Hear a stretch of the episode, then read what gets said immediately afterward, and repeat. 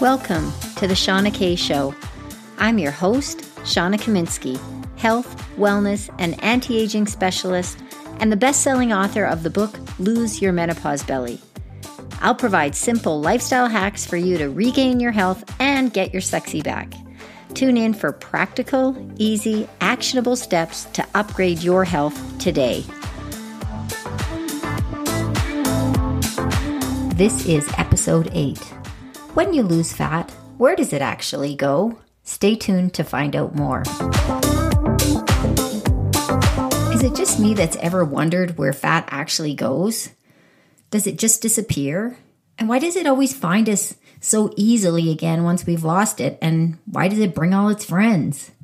Surprisingly, when you lose fat, the fat cell doesn't actually go anywhere. And if you have a ton of fat cells in a trouble spot, the best you can hope for is to empty out the contents of the fat cell to reveal what's hopefully some muscle underneath. Now, lots of people I know are looking to get more toned or defined. Now, obviously, they want to strip away their fat and reveal beautiful muscle under underneath. Um, some even wonder if they have muscle, but trust me, everybody has the same number of muscles, even though we might not have the same uh, amount of muscular development. Like some are just more developed in in others. And some people have like a layer of fat over their muscles so that you can't see any muscle de- definition. By adding resistance training muscle toning and i want to say muscle building but when i say that um, some women in particular you know get their guard up because whenever I say muscle building, they think, "Oh man, I just don't want to get too big." But the fact is is it's just not that easy to gain as much muscle, like muscle as you would like. Uh, if that was the case, then we would all be a lot more muscular than we already are. So, if you're uh, the other thing that kind of uh, intrigues me is that some women say, "Oh, I can't do resistance training because, you know, I immediately get I get big, I put on weight." So, I want to dispel that that misconception about muscle toning and muscle building. I want you to imagine like a big piece of flank steak and like a pound of flank steak and just look at it. That is a pound it would take a very long time to put that slab of muscle on your body. That's very dense. So it's not that easy to be able to put that muscle on. So if you're doing resistance training and you're actually gaining weight while you're trying to lose fat, it's likely that your nutrition is messed up because it's possible to lose fat and gain muscle simultaneously but it's unlikely that you're going to gain weight in the form of muscle. What's more likely is the scale won't move, whereby you might lose a little fat, gain a little muscle, and then you step on the scale and it's kind of cancels each other's out. So it kind of looks like it's the same. So um, it's really good to take measurements and notice how your clothes are fitting. Keep an eye on the mirror as well as, you know, taking your weight. But if you're gaining weight, if it's it's most likely that your nutrition is a little bit off because a lot of people think that if I'm working out it gives me the license to eat and it does not. So, all right, let's talk about how does a person go from smooth and chunky to toned and defined and what happens to that fat? Does it just disappear? So, first of all, the number of fat cells you have are dependent on two things. Now, it might be handy to blame your parents and your ancestry for fat genes, but that is only one piece of the puzzle. So, yes, there is a predisposition uh, to carrying fat cells that is genetic. Um, and so you're born with a fixed number of fat cells, but that number actually changes as you grow. So, like I said, some people are genetically predisposed to have more fat cells than others. Um, your body type and your gender also factor into this because women naturally have more fat cells than men. It's just a survival mechanism. Nature has just programmed us because women, you know, for the propagation of the species, uh, we carry more fat because the th- you know carrying a child we might be threatening our own health so we just our body just stores more fat naturally. Even when we're not wanting to carry children, we're not pregnant, we're not planning on it, our body has other ideas and it's just that survival mechanism. So, now, it was once thought that our fat cells were developed in childhood and during pu- puberty. And this is mostly true, but our fat cells can de- develop at other times of life, such as during pregnancy and into adulthood if we gain an extreme amount of, of weight. So if you're if you coast into adulthood um, as a having come from a lean, you know, being a lean child and a teenager, you know, you're not scot free, like you're not off the hook. You are more likely to stay leaner because you have less fat cells, but you can still add fat cells to your body with, you know, overly abundant nutrition and sedentary lifestyle as you age. So, um, imagine fat cells like empty balloons and they're in your body waiting to be filled. And so, like a balloon, they don't need they don't need to be a certain size. They can e- increase and decrease depending on how full they are. So when you lose fat, you don't really lose the fat cell at all, even though the fat shrinks and it, it seems like the fat disappears. It's just used as energy, but the fat cell is still there. So uh, the the fat inside the cell is released into the blood through a series of complex processes, and a number of enzymes and hormones play into this. And once in the bloodstream, the fat in the form of a free fatty acid is used up as energy as the body needs it. Um, your fat cell appears smaller, even though it never disappears completely, and muscle definition is more easily seen. So, you know, you get that defined and toned look that everyone's looking after, they're looking for. Now, to actually empty out your fat cells, your body needs to be in a calorie deficit. So, this can be created in two ways. You can be eating less and doing more.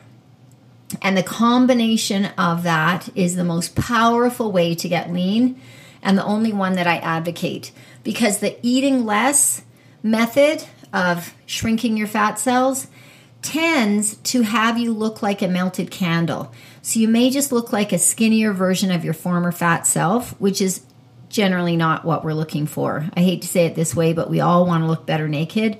And if we don't tighten and tone the muscle underneath the fat cells, like I said, it's the melted candle look. So, um, now on paper, a severe cut in calories might look like the simplest way to empty fat cells but it's generally the most unsuccessful for a number of reasons. We're going to mess up our metabolism for for one and just consider this our body is programmed for survival it doesn't know if we're trying to empty out those fat cells for a reunion or a beach holiday or or if you just want to get um, lean so your body like just looks good or if you're actually in starvation. So, this is why you want to lose fat slowly over time while incorporating exercise to tone the muscles up, muscle underneath, because it gives our body time to get accustomed to a new set point.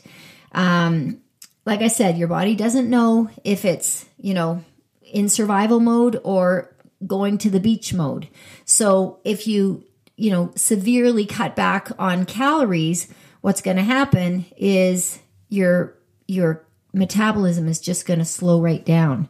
If you try to starve yourself, the enzymes and hormones required to coax that fat out of the fat cells will just be impaired and it'll it'll use other energy sources, it'll use lean muscle, you'll likely lose weight but not fat. You'll be a skinnier version of your former fat self and eventually it just causes that metabolism to crash.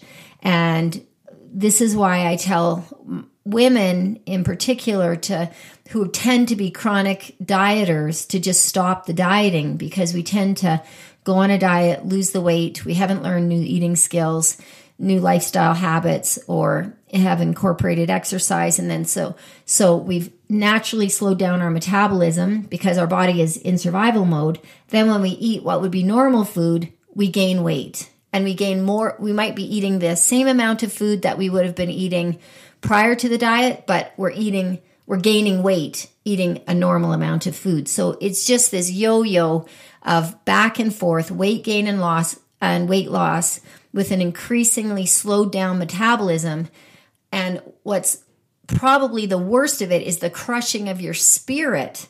And I don't want that for you. So, um, I feel it's wise to keep an eye on your weight and not let it get out of control. I'm one to weigh myself daily just because I like to be a student of my own body. I like to know, okay, this is what I weigh today. What did I eat yesterday? So I kind of connect the dots. Oh, I had I had soup. Let's say I had soup. Maybe it had a lot of sodium. All right. So I seem to be up a pound because that was really healthy soup, but maybe it's just the sodium. Maybe it's just water. I'm going to just watch. So I always advocate getting on the scale to connect the dots between what I ate and what's going on with my body. The other thing is, especially because I'm a small person, is I don't want to get on the scale and be 10 pounds up. Well, I would certainly notice in the mirror before then. But, you know, even if I'm two to three pounds up consistently for a week or two, it's like, you know what? I want to get on top of this before that gets out of control.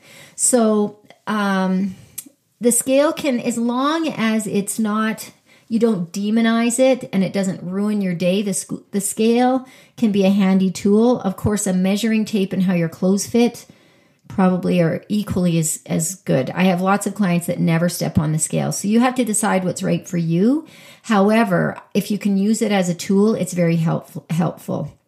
Now, um, if you've lost a lot of fat, you need to be ever vigilant because your fat cells are still hanging around and they're just like, hey, you know, I'm waiting for them to be filled up again. So um, they're really at the ready. And if you have any excess energy come down the pipe, you know, your fat cells are more than happy to store fat for a rainy day. So um, now a word about liposuction because this always this always um, fascinated me because I wondered, all right, those fat cells now are gone. So you know, the surgical method to get rid of fat cells, what's that going to do? Well, I would suggest if you're considering any kind of liposuction or tummy tuck, you want to be careful to modify your eating habits so that once the procedure is complete, you have healthy nutrition and a plan to maintain your physique.